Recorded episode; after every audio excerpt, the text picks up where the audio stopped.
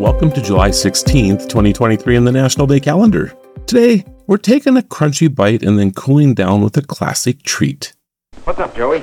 Step right into Joey's ice cream parlor. Well, I'll be. Sure, I'd love some good ice cream, Joey. Me too, if it's that good Borden's ice cream. Coming right up. You know, Jim, that Borden's ice cream is the best tasting ice cream ever. Here you are, Pete. Boy, oh boy. I'll have a chocolate float, please. Yes, sir. A nice big glass of Borden's Dutch chocolate. Made with real Dutch cocoa. First, we dive into a delicacy that has been a cornerstone of American cuisine for centuries. These are corn fritters, It's cone. deep fried golden nuggets that celebrate the natural sweetness of corn mixed with a savory batter. The roots of this delightful dish trace back to Native American traditions, demonstrating an innovative use of corn, a crop as versatile as it is nutritious. These humble fritters, sometimes sweetened with a drizzle of honey or spiced up with bits of jalapeno, have embedded themselves in the mosaic of our culinary heritage.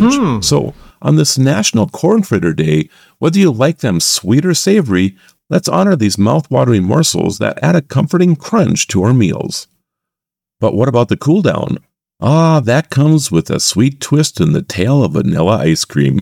While today it's a universally loved flavor, vanilla had humble beginnings in the 19th century, playing a supporting role to an unexpected star, iced and sweetened oysters? Ugh, disgusting. Yes, you heard that right. People used to savor the briny sweetness of iced oysters, heightened by the aromatic flavor of vanilla. As peculiar as it sounds, it was a favorite frozen treat of its time. Eventually, vanilla came into its own, and the rest, as they say, is history. On this National Ice Cream Day, let's enjoy our favorite scoops of frosty delight Mommy? while remembering the surprising origin of the ever popular vanilla ice cream.